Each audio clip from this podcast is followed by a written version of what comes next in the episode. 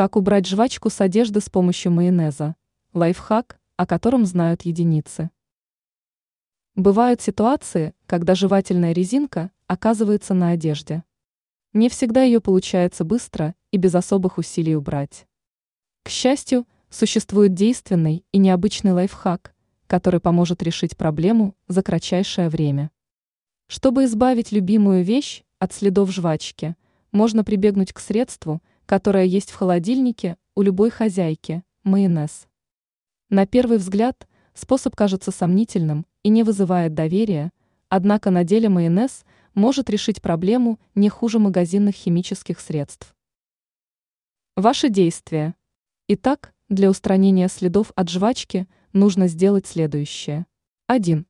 Пятно темной ткани обработайте любым майонезом. 2. Вотрите его в проблемное место легкими движениями. Через некоторое время следы от жвачки должны исчезнуть. 3. Постирайте вещи в стиральной машине привычным для вас образом. Кроме майонеза, может помочь и сок лимона. Нужно лишь пропитать материал соком, а затем удалить жвачку с помощью острого предмета. После этого вам останется лишь постирать одежду вручную или в стиральной машине. Теперь вы знаете, как убрать жвачку с одежды.